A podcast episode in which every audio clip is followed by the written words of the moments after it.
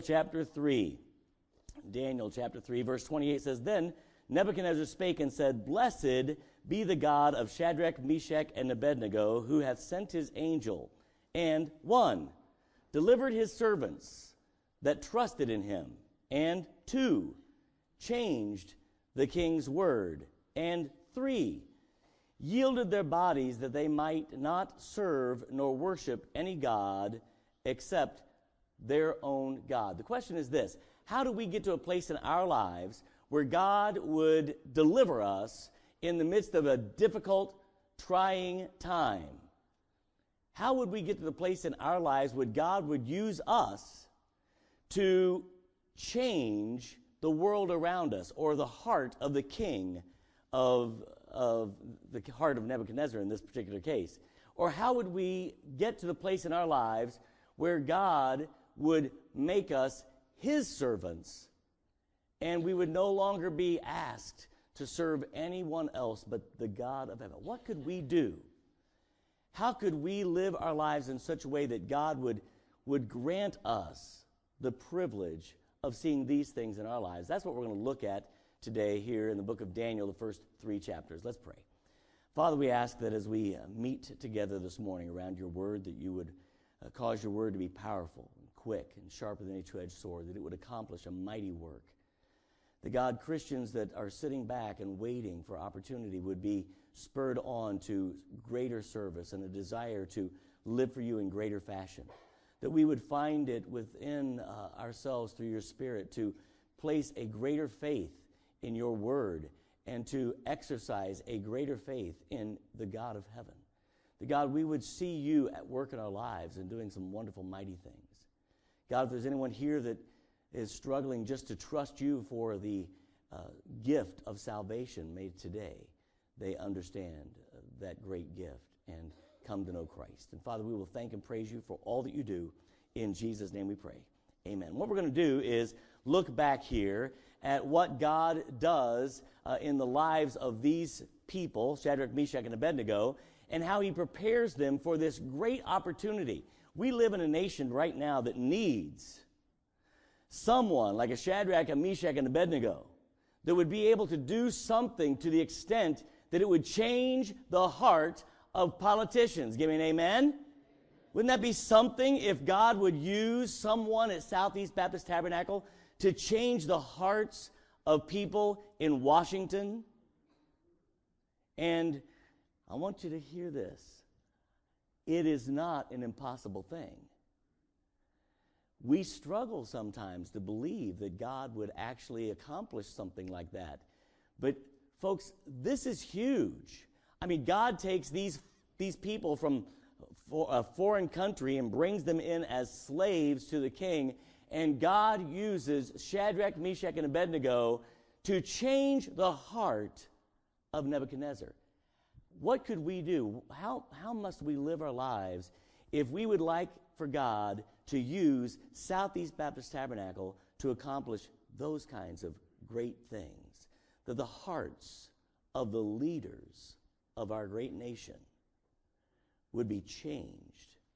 Well, that's what we're going to look at. We're going to see what it, what it requires. Well, back in, Deut- in Deuteronomy, in Daniel chapter 1, you know the story, Daniel chapter 1, they're all taken prisoner and the first thing that happens is, of, of, course, after they're divided out and they're chosen as being, you know, people who are smart and healthy and, and uh, they might be able to be used of the king in a very unique way, uh, they are they're set aside and then they are about to be fed the king's meat. Do you remember that story?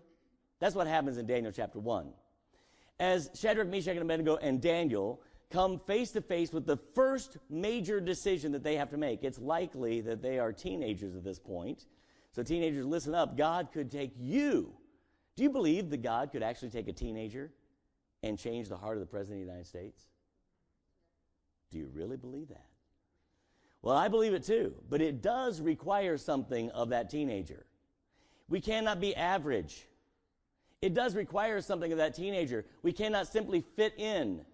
We cannot simply meld into the society that is around us. If we want to be used of God to accomplish great things, then we must be willing to pay some price. So here's Daniel, Shadrach, Meshach, and Abednego. And we always call them Shadrach, Meshach, and Abednego, which is actually their Babylonian names. I don't know why we don't call Daniel Belteshazzar. We call him Daniel, and probably because it's just easier to pronounce. Uh, but uh, we we always kind of go back to those those uh, you know those uh, Babylonian names that were given to Shadrach, Meshach, and Abednego. So anyway, here we go, and this is my own little pet peeve. It is a bed nego, not a bendigo, a bed nego. All right, take a look at it. Uh, it's, it's grammatical, but that's irrelevant. All right, so here they are, and they're, they're about to be served. And by the way, this ought to be a great thing.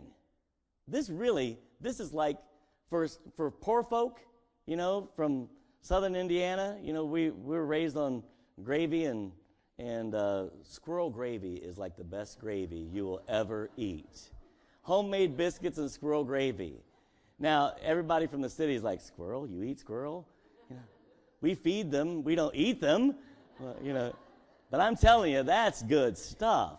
And when you're raised like that and all of a sudden to be given the opportunity to eat highbrow, that is something that I got to tell you this story. So I took a bunch of teenagers to this really fancy restaurant one time. It's, it's along the, uh, in Dayton, Ohio, they have an airport. And along the, the Dayton, Ohio airport runway is a restaurant called Eddie Rickenbacker's. And you can sit at your table and watch out the windows as the planes come in and out. And so they serve us. And here we are. I mean, I'm talking about this is a nice restaurant. So we've got crystal and we've got everything. And I'm like, you know, I'm a youth pastor, so I'm like, hey guys, watch this. I dip my finger in the water. You know what's coming, right? And I take my finger around the top of that crystal. You know, and if you do it just right, then it starts singing. You know? and so there's like 12 of us. Those people never said a word to us. They just came along, took our crystal, gave us glass, and and walked away. Never said a word. Bunch of hicks coming into our restaurant. Here's Shadrach, Meshach, and Abednego. This ought to be a privilege. I mean, wow, they're about to dine like they have never eaten before. But there's a problem. Their God has given them very strict dietary regimen to live by. And so rather than embracing the society that they find themselves immersed in and fitting into the society they find themselves immersed in. These folks, these teenage guys say, No, we will not eat the king's meat. The Bible literally says that Daniel had purposed in his heart not to defile himself with the king's meat. So they said, No, that's, this is the first step, by the way, of being used by God to do some incredible things. How do we get to that point? Well, first, you know, they're like, we are not going to eat the king's meat. And so there's several things that we want to look at. And I'm using that old, this is an old um, uh, outline, so you're just going to have to, I mean, that's not mine. I mean, this is old like, like uh, you know, I don't know who the first one to preach it, but I would guess Billy Sunday preached something like this.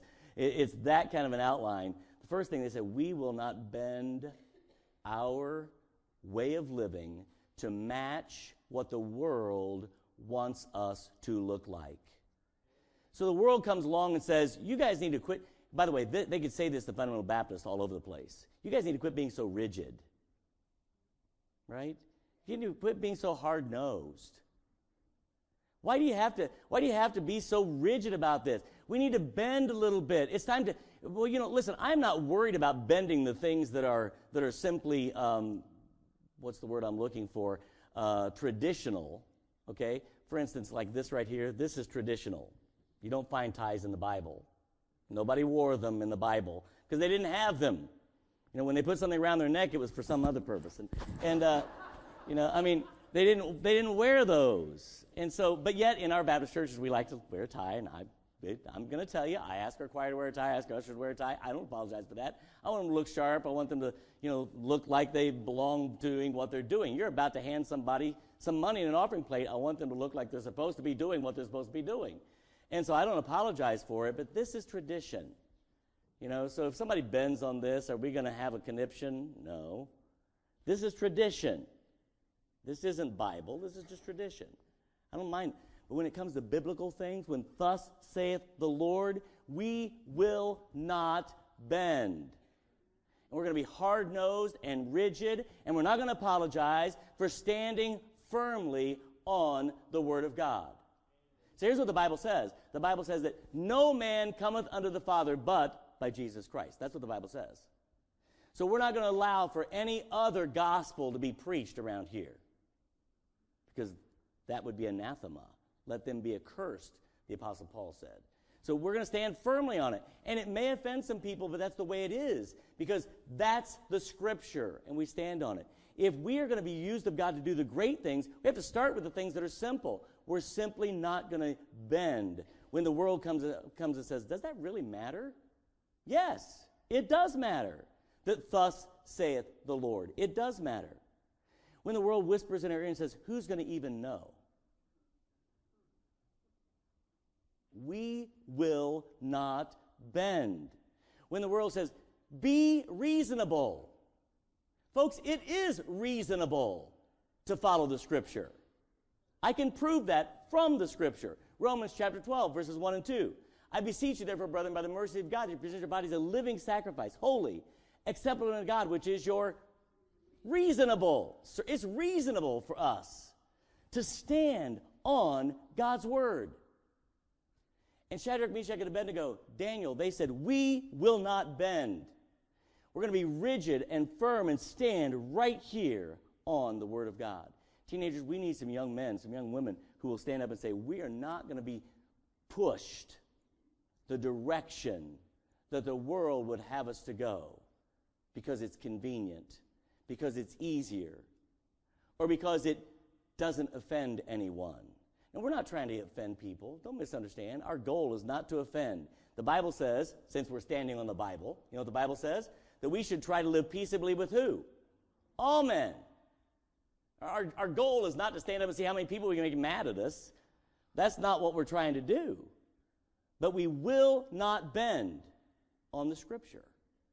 And that's what these men said. We will not bend, even though the world was coming along and trying to cause it. How do we get to that place? Well, in Daniel chapter 3, there's another story.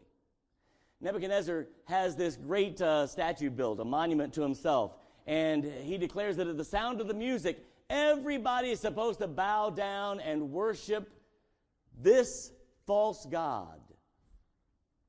And, folks, we have a lot of false gods in this society we call America. We do.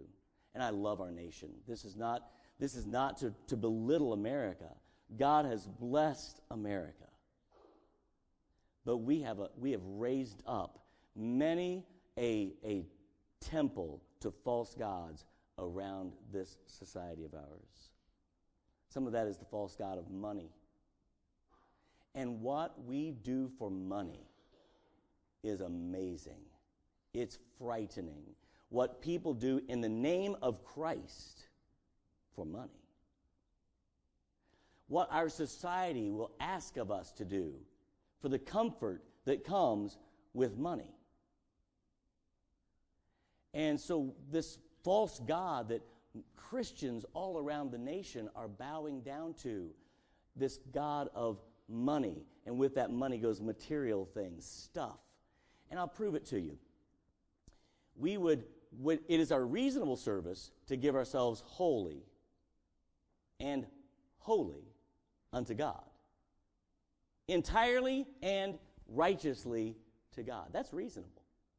So, in that, if it's possible, we ought to be attending church regularly, reading our Bibles, praying, witnessing to people.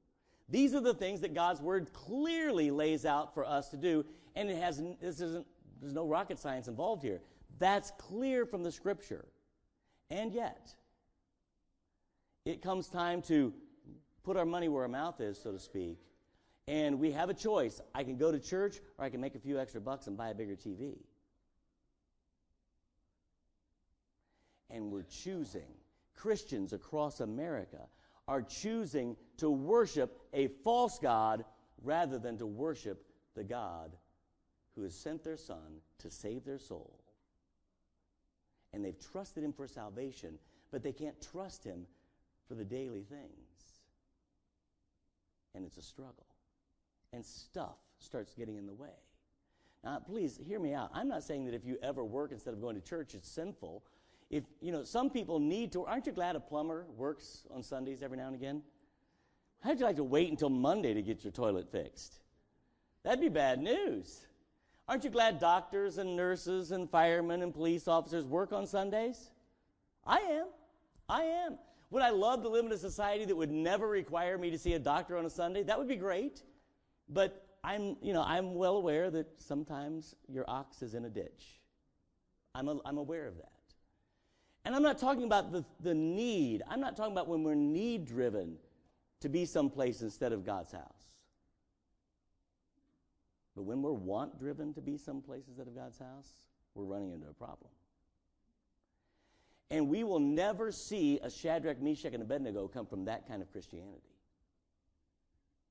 We will never see the king's heart changed by Christians who bow down to materialism over the God who has saved their soul.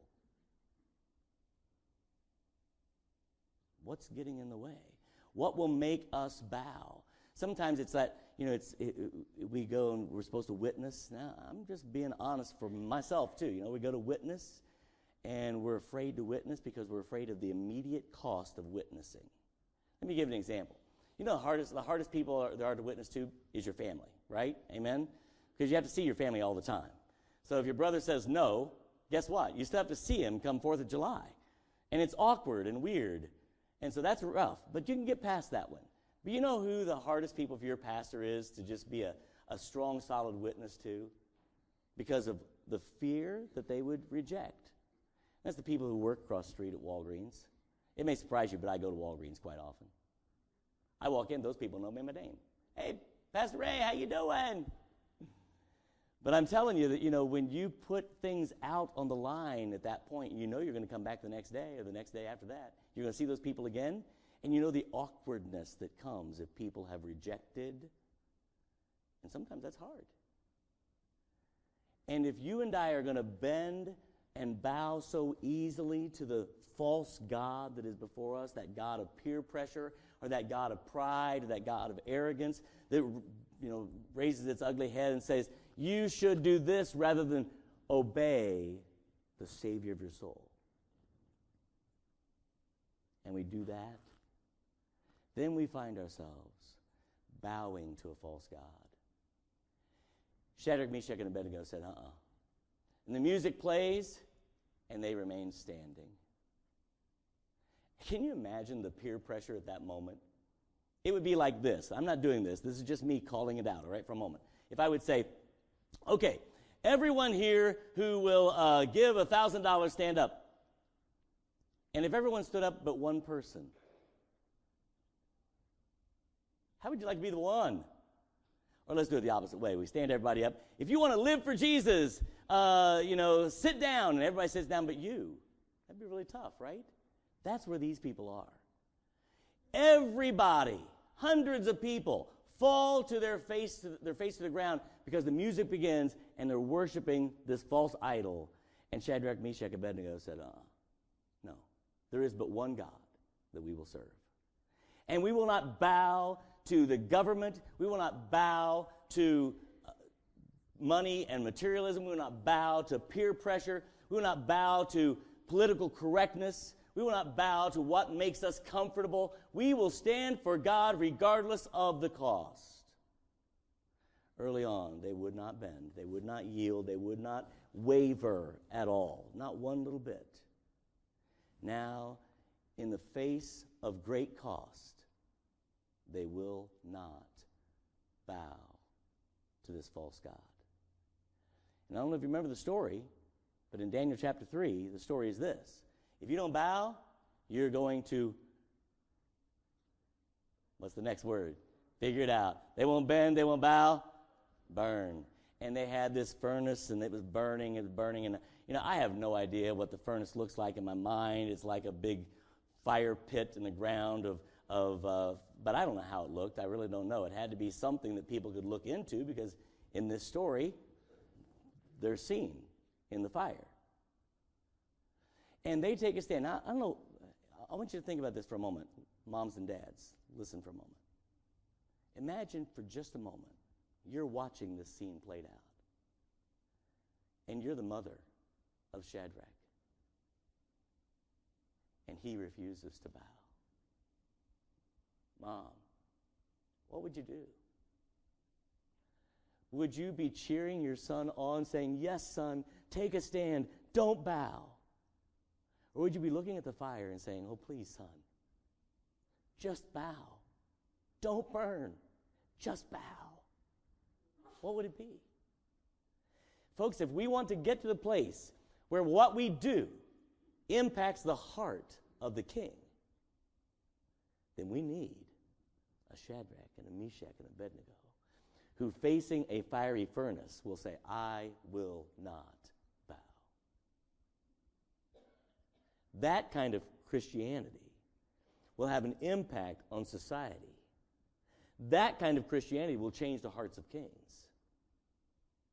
Everything else is weak and anemic. And I, I shudder to think what I would be doing in that circumstance. To watch my children stand at great cost. What would I be saying to them? And yet, I know that we desperately need in this society just a few who would stand and not bow, who would be firm and not bend. Take a look at down to verse 27. You know this story, right? The king is infuriated. He is angry. How dare you challenge my authority like this? And he literally says, Heat up the furnace.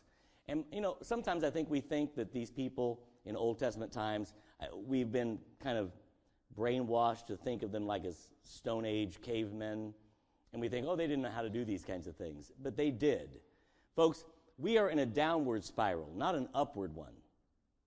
Society's getting worse, not better. You understand? So it's not like these people had no knowledge. And so they, they heat this furnace up and they heat it up and it's hot. So hot that as they're trying to put them into the fire, it burns the people who are throwing them in. You ever had one of those kinds of fires before? I was out here burning. Uh, remember last fall we burned like 25,000 pounds of wood. I don't know. We just kept burning, kept burning, kept burning, trying to clear out all that stuff over there. And one day I was out there working and I'd gotten that fire really hot and I'm just throwing stuff onto it. And I got too close. I'm not making this up. It burned my eyelashes. And I had to literally pull my eye, eye open because it melted my eyelashes together. It was the strangest thing, and it hurt for weeks. It was like every time I blinked, it would catch, catch, catch. It's like, wow, that was weird.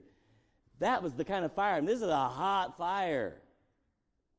And these men are facing this fire. And in the face of all this, look what it says in verse 27.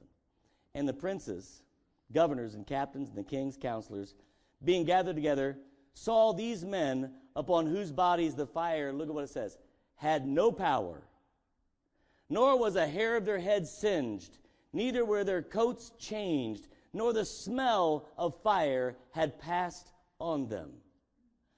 How do we get to a Christianity that can live in the society that we are? Have you ever just thought about the society we're handing off to our kids and been ashamed? We did not battle well, or this society would not look this way. But what we are handing off to our, our children, Boy, I tell you, it's, it's not pretty. It is not. And if we do not have instilled in them the faith that it takes to be a Shadrach, Meshach, and Abednego, then what we're going to see is our children bowing themselves down to false gods and society burning up. It's going to be ugly. We need a Shadrach, a Meshach, a Abednego, a Daniel who will not bend, who will not bow. And because they would not bend, they would not bow, they did not burn. That's the, that's the, uh, out, the old outline. I'm just kind of adding some different bones to it here. Wow. Look what it says. Here's what I want to get to a Christianity that can, I want to pass on to my children and to my grandchildren the ability to live in this world that we've given them. And first it says, and that this world would have no power over them. The fire had no power over them. to have passed on a faith in God so strong that no matter how much peer pressure this world puts on them, and how much political correct pressure this world puts on them, they will stand. And it will have no power over them. Wow. To have that kind of faith. To be able to be thrown into the fiery furnace, to face the furnace, and the second thing was, neither was a hair of their head singed. Easier for some than others, but you get the idea. Neither was a hair of their head singed. The idea that not is it it's not just the overall faith of our children that goes untouched. But that our kids would have such a great, profound faith in God and His Word. And a willingness to stand so strongly on the Word of God that even the fringe areas are not touched by the fire. When our kids have this kind of faith, the heart of the king will be moved. But until our kids have this kind of faith, we can continue to watch our nation plummet into degradation and wickedness and perversion. And what will we hand off to our grandkids? I, have said it before, I'll, I'll, say it to you again. It has nothing to do with this message, but you know, I do not, if the Lord comes back today, I'm not afraid. In fact, I want him to come back today. I beg him to come back today. Please, make it today. My greatest fear is that the Lord, in his grace and his mercy, will tarry another 200 years. Because what will this world look like if the Lord doesn't come back? What will my children, my grandchildren have to endure if the Lord doesn't come back? I'm not afraid that He'll come back. I fear He won't, that He'll wait. What are we leaving them if we have not instilled into them this kind of faith? We're going to doom them to trouble.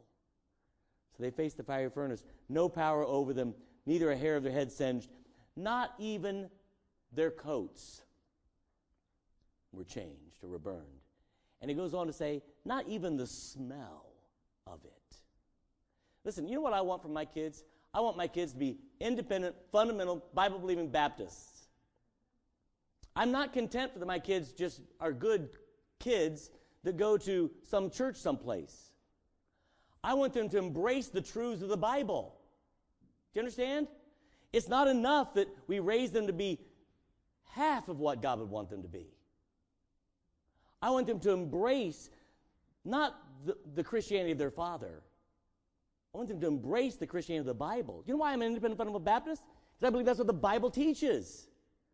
And to be anything else is no longer to stand on this book. That's what I want for my kids and my grandkids. I don't even want the smell of smoke to be on them. I want them to be untouched.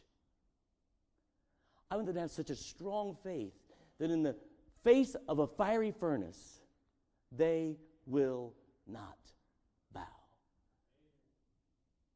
Because the only way that I get them to the place where they will not burn is if they will not bend and if they will not bow.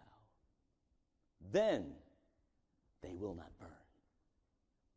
Can I go back to last Sunday night for a moment? Last Sunday night, we talked about mentoring. You know how we raise these kinds of kids?